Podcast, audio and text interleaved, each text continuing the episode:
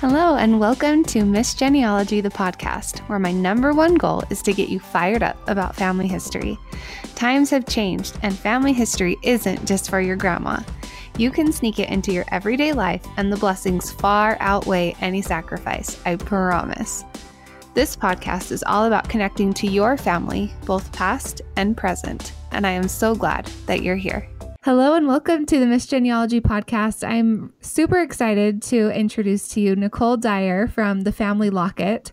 And this is actually the second time that we've recorded this podcast. The first time we ran into some technical difficulties. So, Nicole, thank you so much for being willing to come on a second time and do this again. And I'm just so excited to talk with you today. So, thank you.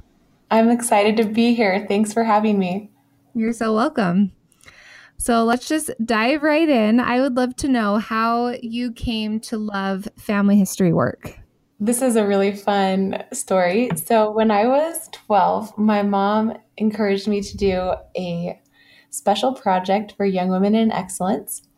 And she said, Why don't we make a book about women in your family history that exemplify the young woman values? Mm. So, we set off looking in Book of Remembrances from my dad and my mom, and we chose seven women and one that represented faith, one that represented good works and integrity and so on. And then I made copies of their photos and I put them into my little book and I typed up all their stories in my own words and it was so delightful. And I had loved making books from the time I was little. I used to write little recipe books when I was little, just making up recipes. And so this was like the perfect suggestion my mom could have made for me to get me interested in any subject. Make mm-hmm. a book about it. So that was my first kind of time experiencing stories from my family history, and it was pretty powerful for me. I loved it. Mm-hmm. Yeah, I that is such a great idea, and I haven't been in the Young Women's program in a long time, so I feel like personal progress may have changed, but I I'm sure there's some way to tweak that, and so anyone listening could use that with their teenagers or grandkids or whoever might be working on that, and I think that's such a great, uh, you know, such a great project that you could work on, and really tie you into your female ancestors. So I yeah, your mom was definitely inspired when she told you to do that project. she was. She's still inspired. We still get to do so many fun projects together. I love working with her. Yeah, and that leads me to my next question. So you run the website The Family Locket with your mom, which I think is so awesome. And I'd love to hear just a little bit about how you guys came to start that and what what your mission is there and yeah, just tell us a little bit about that. Sure. So when I was a ward family history consultant a few years ago, and I really enjoyed the calling so much, and I felt like it would be fun to start writing some of the lessons I was teaching on a blog. So I started a blog and wrote my first blog post, and then I talked to my mom, and she was also a ward consultant at the time helping people with family history. And I said, Mom, you should write on the blog too. We can do it together. And so she just started writing articles as well. Mm-hmm. Anyway, the focus of our blog, our website, is just helping people with their family history research and also ideas for keeping ancestors close to the heart. Mm. So that's kind of where the name for it comes in because um, if you know if you picture wearing a locket with your ancestors photo inside mm-hmm. it's close to your heart and it reminds you of them. So yeah i love that. that's kind of what we like to think about. I know that you guys do uh, research so you have these study groups that are called research like a pro study groups. And mm-hmm. i'm so intrigued by those and i think they're such a great idea. So i'd love for you to tell my listeners a little bit about those and how you guys run those and what you love about those study groups that you do Okay, sure. That's a fun one too. So, my mom finished her genealogy accreditation last year. And so now she's a professional genealogist doing client research. Mm-hmm. And I I always would talk to her during the process and ask her, "Mom, what's the secret to finding out all of those brick walls and how do you overcome them?" And and she eventually kind of developed this process that she uses in tackling client projects and so she calls it the research like a pro process. And basically, we do that in the study group. And we start with a research question. And then we do several assignments throughout the study group, and then we, we learn and we do peer reviews of each other's assignments. But mm. the basic steps are to, to form an objective and then analyze the evidence that is already known about that ancestor and then to make a research plan and learn all about the location where they lived and then do the research by making a log and and citing all your sources and then writing a summary when you're done. Wow. So 10 to 12 people in each study group and we meet every other week and we talk about the next subject and then like I said we review each other's assignments. So it's highly motivational for me mm-hmm. because someone else is going to be looking at my work, then it makes me get it done. So it, it helps me yeah, that totally. Too. That's such a great idea. Do you guys do this online or do you meet in person or how does that work? It's online through Google Hangouts. Okay. And we also share our work through Google Drive. So we make Google documents and Google spreadsheets, and that's how we see each other's work. And then we put it into a shared folder. And then we also have like a chat group that we use anytime that we want to just chat about our research. So it's been really effective and yeah, I bet. Helping, yeah, we really enjoy the process. That's awesome.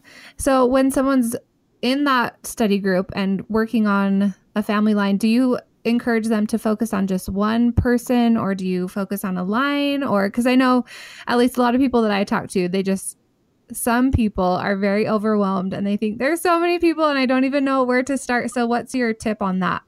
definitely choose one person or one aspect of a person mm-hmm. even first assignment it's to choose a narrow research question. And if you start off with too broad of a question it makes the research project too mm-hmm. large.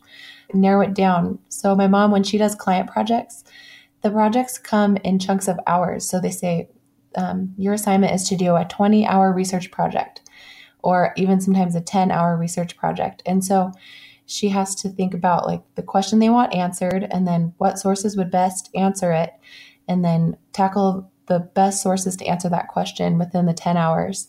So we try to do the same thing and come up with a very focused research mm-hmm. objective. And my last objective that I'm working on currently is to prove the parents of Sarah Rowden, my fourth great grandmother. So just looking for her parents is my objective. Okay. But then I'll look at a lot of different evidence for the family, like all the siblings, marriages, and whatnot, that might show clues that would lead me mm-hmm. to the mm-hmm. answer. But that is my one specific objective that I'm trying okay. to answer. Yeah, that's such a good tip. And I think there's, yeah, I've just talked to so many people that feel really overwhelmed. And I think that's so important to just focus on one thing and just do it a little bit at a time and try not to get overwhelmed because there are so many people in our family lines that I think it can be really easy to get overwhelmed. But I love I love that you guys are yeah. focusing and keeping it really specific and simple and that's a really good tip. So yeah, I think it's really important to also just try to be receiving kind of guidance and inspiration when you select your research mm-hmm. question because I really think that there's certain questions that you know our ancestors would like us to investigate yes first totally. you know yeah. Like sometimes you might feel guided to look for a missing child that needs to be sealed to the family. And I think those are pretty mm-hmm. important ones. So you just never know. And I like to always kind of pray before I look at my tree and decide what I want to research that day. Because I think starting off with a prayer is just like the best way to make sure that you focus in on the the right objective that you're yes that, you that is probably the best tip that we can share because i totally agree and feel like this is such uh, it's just such an eternal thing and something that I think it's hard for us to comprehend with our mortal minds. And, but I totally believe that if we make it a process of prayer and involve our ancestors, that we can receive inspiration and guidance and really be directed on which lines or people to focus on. So, thank you for sharing that. Yeah, can I tell you one more story about that? Yes, of course. So, I just thought of a story from my grandma well, it's from my great grandma. So, my great grandma, Blanche, she and her husband were working on family history for his side, the Hollingsworth side, and they had received a family Bible and a whole bunch of names from a non member relative, and they were working through the list of names and preparing each one for the temple. And they hmm. finished mm-hmm. at about midnight, and then they went to bed. And then my grandma couldn't, she was woken up no, let's see. No, my grandpa was woken up in the night hearing a voice that said, You missed one of the names, and I don't want you to miss me, and my name is Rosa. So he woke wow. up Blanche and they went back down to the list of names that they had been given from the, the relative, and they looked all through it and they found that they had done every name, but then they noticed one name and a few dates written on the side margin, small, and it was Rosa's name. Oh my goodness. And I like to remember that story when you have tons and tons of names and you're looking at lots of records to just remember that each one of those people is a real person and not just a name mm-hmm. and and they're waiting for us a lot of them so i love that story yeah that is such an incredible story and i think it's another great reminder to there's a lot of people that i talk to as well who say you know, either they're feeling overwhelmed or they're feeling like everything's been done and there's nothing for me to do to contribute to my family line. Mm-hmm. And that, you know, that's true for a lot of people in the church. They have, you know, their grandparents or their aunts or uncles, or there's usually someone in the family who's been deemed the family historian and they just, everyone else just kind of lets them take over. yeah. And, but I think that this is such a good example of where it's so easy to overlook someone and you know, I'm big on descendancy research and just combing through the families and I think it's really fun. It's like a mystery to piece together and just make sure that every every single person's been accounted for. But that's just another I love that story that you shared because yeah, it's it's easy to make mistakes. We're not perfect and there's so many things that yeah, could go wrong or that little records might not have been noticed. So so, yeah, yeah, thank you for sharing that. Yeah, I think it's really hard for a lot of people. I've had a friend, several friends tell me that they really want to find names for the temple, but their tree just seems so full. Mm-hmm. And so I've done a lot of research for people who have full trees. And I've really noticed that if um, if you want to find names for the temple, it really helps to go back in the tree to those early Mormon converts who joined the church and then look at their parents and their siblings who did not join the church and did not immigrate mm. and then trace their lines down like you were saying and do descendancy research for those lines mm-hmm. and i've mm-hmm. noticed that a lot of the times those family lines have been neglected because none of their descendants became lds mm-hmm. and so it, it can be a lot easier to find names for the temple when you are able to trace your lines back to those first converts in your family, especially if they were back in England or Denmark or somewhere, or even within the U.S., because there there there's a lot that joined the church in the U.S. and had siblings who didn't, and their descendants are all mm-hmm. found yet. So that's yes. kind of how I do it. Yeah, when, great when advice. so basically, what it boils down to is no matter what your tree looks like, if it's empty or full, there's there's something for everyone to do. So yeah, so you talked about your mom being an accredited genealogist, and I'm pretty sure that you are in the process of becoming one as well. So I'd love to hear a little bit about that process, what it means to become accredited, what you hope to do with it, and how you juggle it while raising your kids because you have young kids at home still and you're making it work. So I'd love to hear all about that. Great. I wanted to become accredited right about the same time when we started writing the blog, I thought it would be so fun to just take my genealogy research skills and refine them. And so I looked into the two different options for credentials, and one was the Board for Certification of Genealogists, and that's based on the East Coast. And then the other option was through the International Commission for the Accreditation of Professional Genealogists, okay. and that one is ICAPGen for short, and they're based in Utah. And the they used to be associated with the church, but they then recently have become a nonprofit that's not associated with FamilySearch anymore. But they originally were um, for the Family History Library and accrediting the genealogists that worked there. Oh, okay. So anyway, my mom and I talked about it, and I told her I really want to do this, but it doesn't seem like I'll be able to do it very quickly with my little kids at home. So maybe you should do it. So she got it done in two years, and took the tests and gained the experience that she needed and submitted a, a four generation report. And I'm still working on mine. You have to choose a region And so a lot of our ancestors on my grandpa's side, Grandpa Schultz was a, a convert to the church. So we have done a lot of research on his side in the southern United States. So she her region is the Gulf South and my region is the Mid South, mm. like Tennessee and North and South Carolina and whatnot. So we basically have to just get a lot of experience in all of the states that we're in and then take some tests. So I right now I'm in the very beginning of it and it's taking me several years, but it's fine because I just keep track on a spreadsheet mm-hmm. whenever I research in a certain state that I'm trying to get the credential in. Then I just put a little entry on my spreadsheet that I did a one hour in Tennessee today.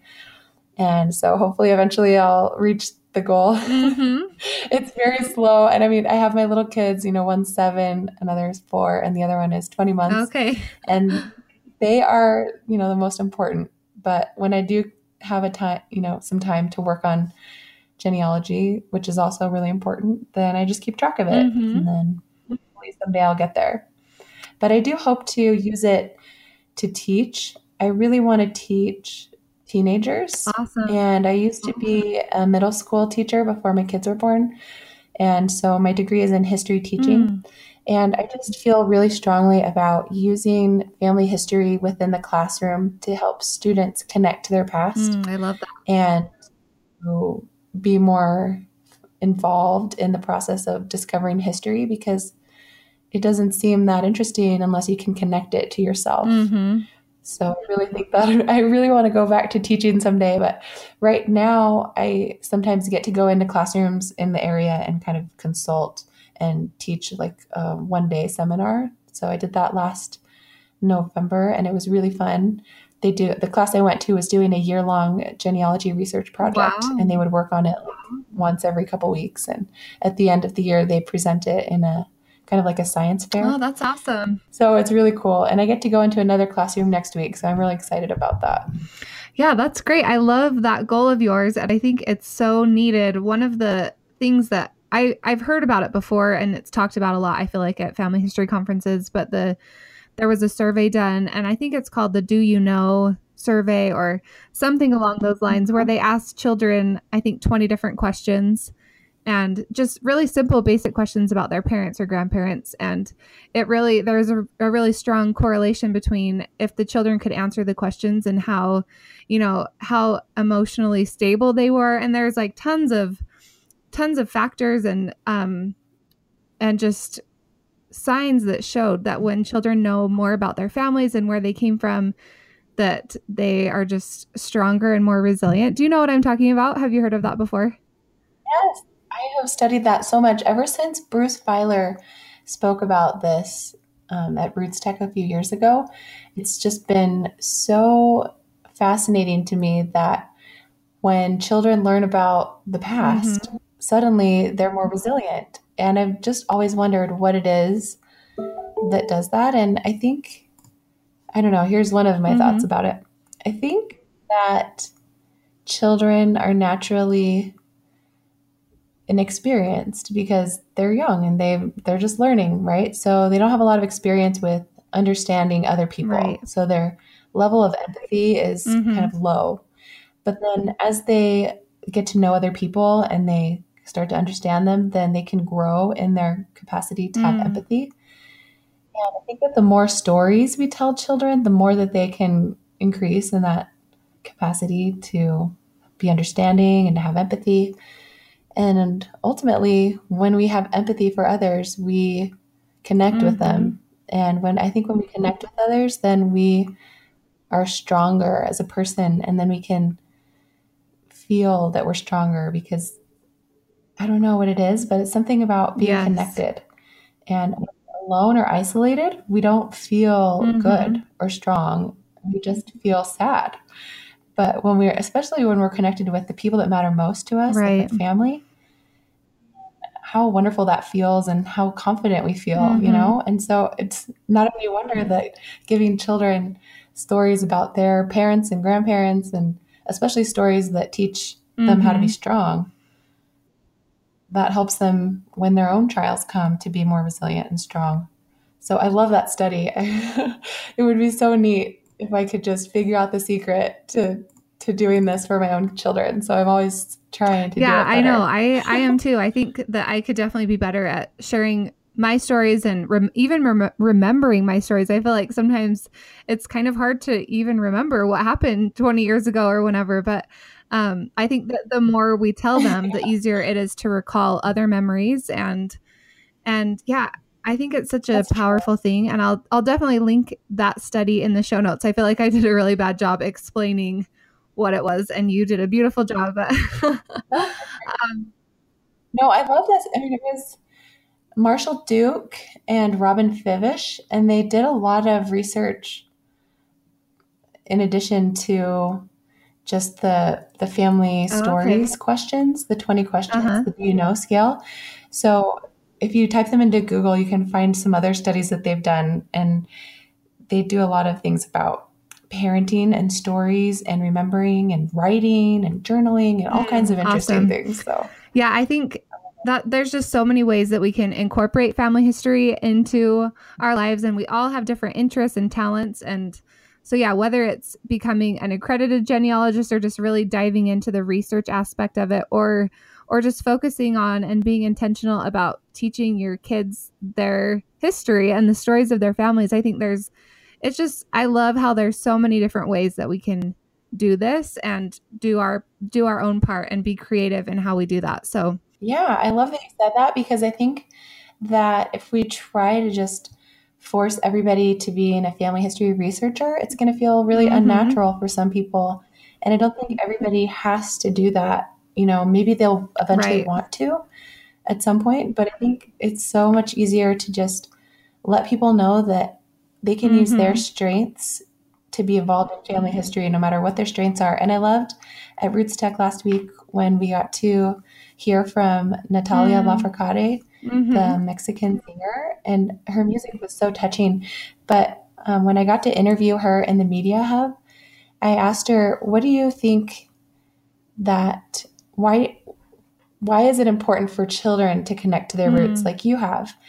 And she said she talked about how for her singing is how she connects through to her roots but for others, it could be in a different way. But she thinks it's important, like we all do, that children connect to their roots because it helps them feel mm-hmm. more proud of who they are. And I love, she said that she used to feel sad and and lonely when she, and she, when she would get on the stage, mm. she would feel insecure. And then she started reaching into her country's um, past with folk music and connecting to her own family history with music. And then she started to really gain hmm. confidence mm. in herself. And it's amazing because she was like a popular yeah. singer for several years, but now she's really like she's really comfortable in who she is and what she wants mm. to hmm. share with the world and and her beautiful albums that have been like about connecting to the past and and the cities that she grew up in and whatnot they're really beautiful and special mm-hmm. and you can mm-hmm. really feel the emotion when she hears them so i loved her story that you know she connects to her family history through music and we can all connect through our, to our family history in whatever way is mm-hmm. our special talent or our strength like you said we all have different strengths and and it's important to to use them yes exactly and, and i'm so glad you shared that because I missed her keynote address. And so I came in at the very end when she was singing Remember Me from Coco. Love that song.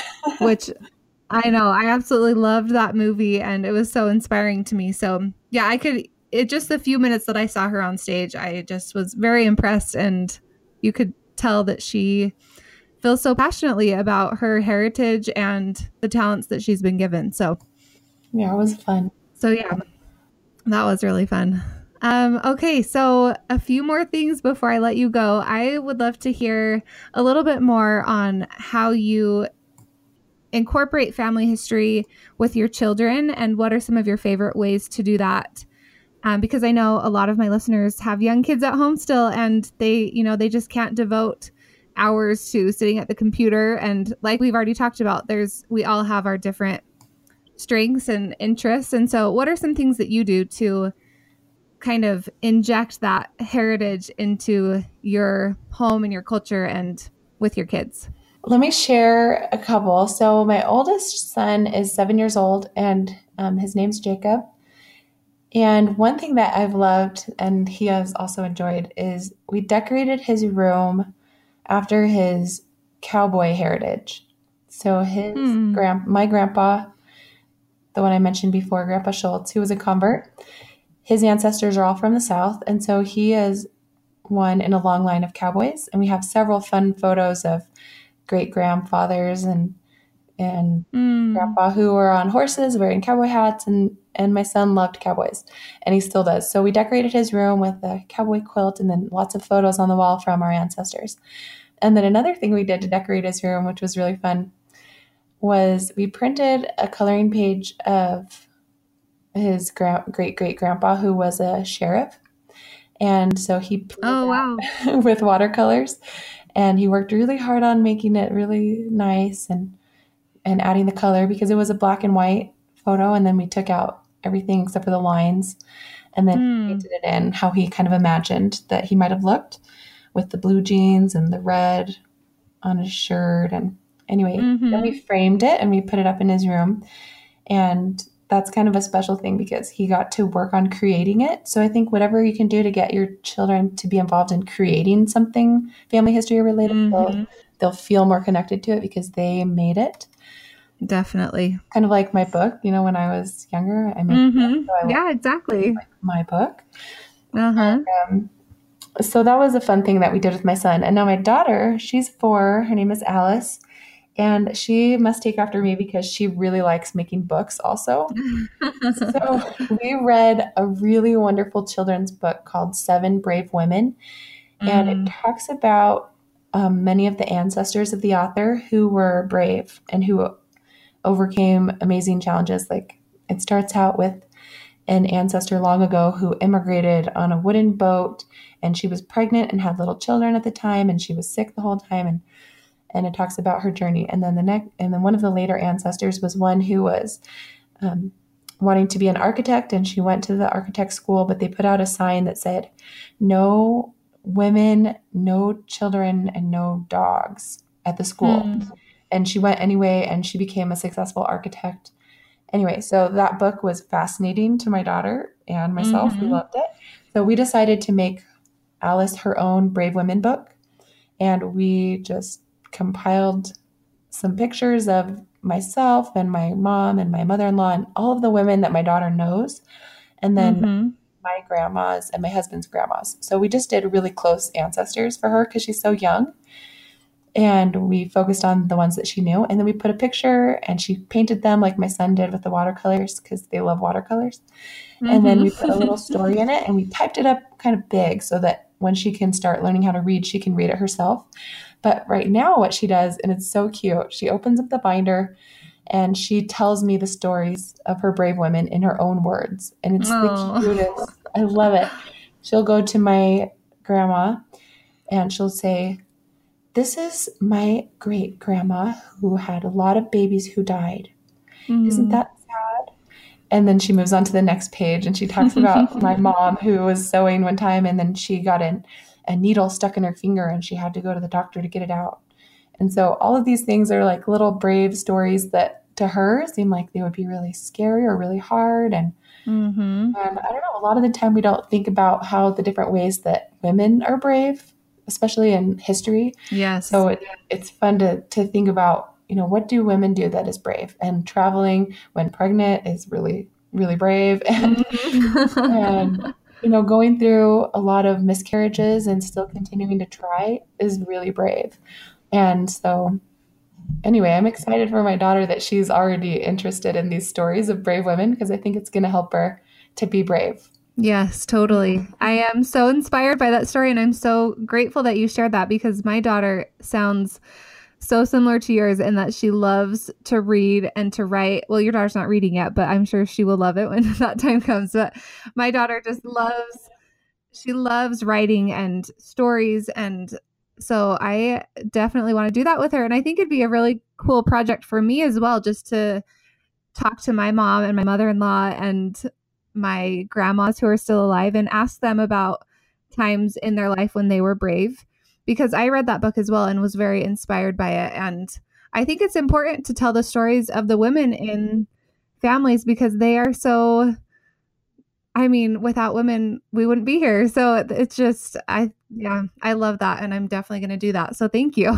it was really fun talking to my mom and, and thinking about the different people who were brave. And, and I had never heard any of my mom's stories about being brave. So it was really mm-hmm. fun to mm-hmm. hear those.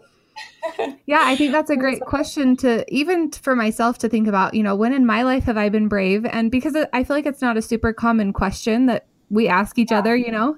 And so, mm-hmm. so yeah, I love that. And I think it will totally be a help to your daughter and my daughter when we make that book because, yeah, we all want, I mean, we all have challenges and we all want to be brave. I think we all really deep down desire to have that and to be brave and courageous. And so, so yeah. And I think, I mean, you could do that. You could definitely do that with your sons as well. I, I think if you don't have any yeah. daughters for people listening, you don't, you could definitely do it with your boys. So, but yeah, thank you again for sharing that. So, so good. I think what I've noticed is that if I really want to share family history with my children, that I have to be prepared mm-hmm. because the times when you want to share a family history story with your kids are not like contrived moments where you're like sitting them down and being like, let's talk about family history. Uh-huh. where they come to you really sad because, you know, of a fight that they got into with their friends and that's when I want to be ready with like a story from when I was, you know,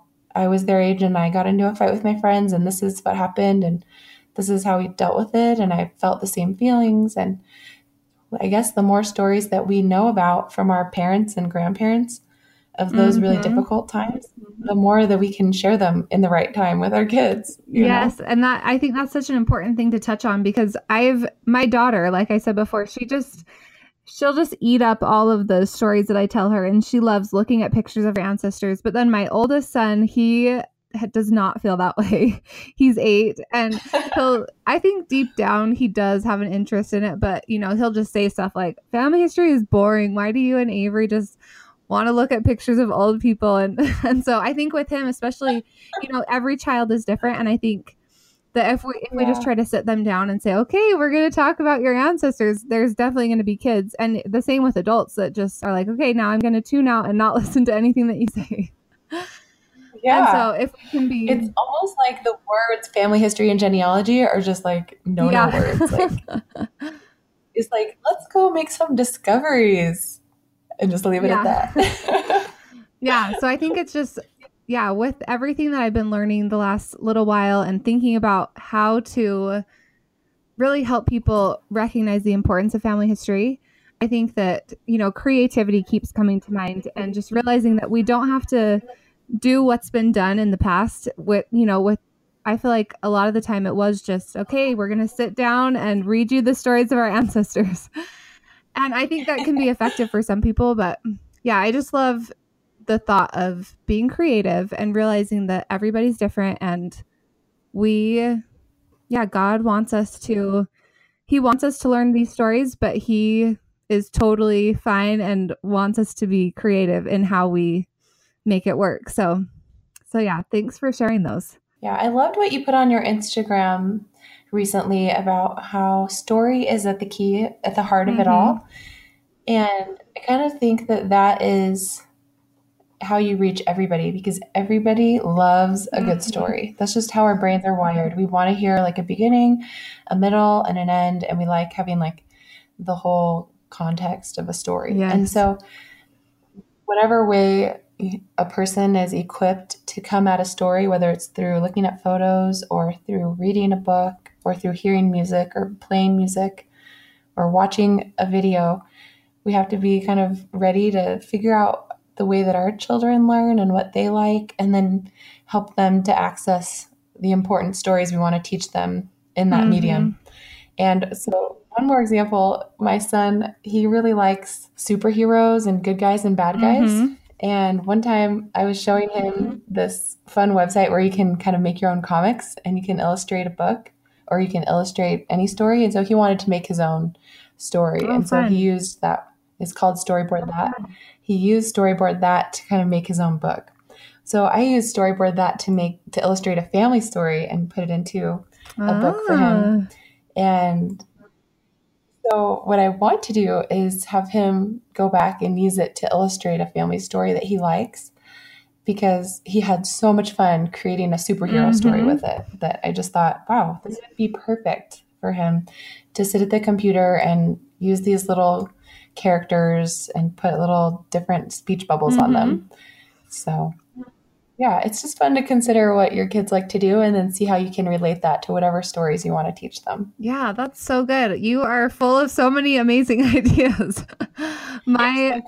My little 3-year-old, he turns 4 tomorrow, but he is obsessed with superheroes. My oldest son, he liked them, but like my 3-year-old, he is that's just everything to him. So so that is such a good idea. I'm yeah, I'm to have to look into all of these amazing resources that you've just opened my eyes to.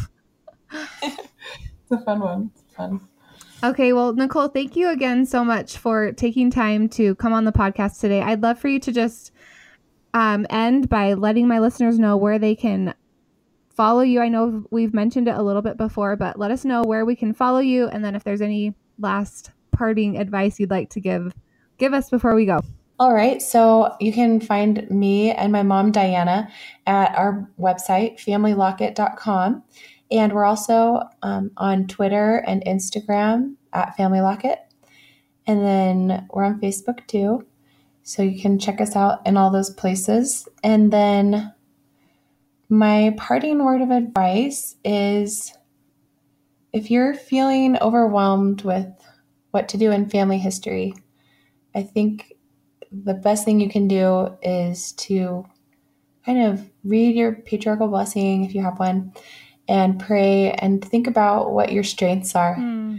and then think about how you can use your strengths to share important stories from your family your family's history with your children or your siblings or whoever you're wanting to share and influence with Mhm. and I know a lot of our patriarchal blessings say that we should, you know, find our ancestors' names and take them to the temple. So I think that's going to be like a really key element for a lot of us. Mhm. And and so I think prayer is just like the number one way. If we're feeling in tune with the spirit, then then we can be guided to people who need our help and then we'll be guided to the records that that we need to find them and then if we get stuck, I've really learned that there is like it's almost like a scientific process we can follow to really ferret out the answers to our brick wall questions. And I'm really thankful I've been able to learn some of that from my mom as she's done her process of researching Mhm. like a pro. So, yeah, we'd love to have you come to our website and check it out. And she has all of the articles about Research Like a Pro on our website. But she's also, we've been working together to compile all of those articles about how to research better into a book that's on Amazon called Research Like a Pro, a genealogist's guide.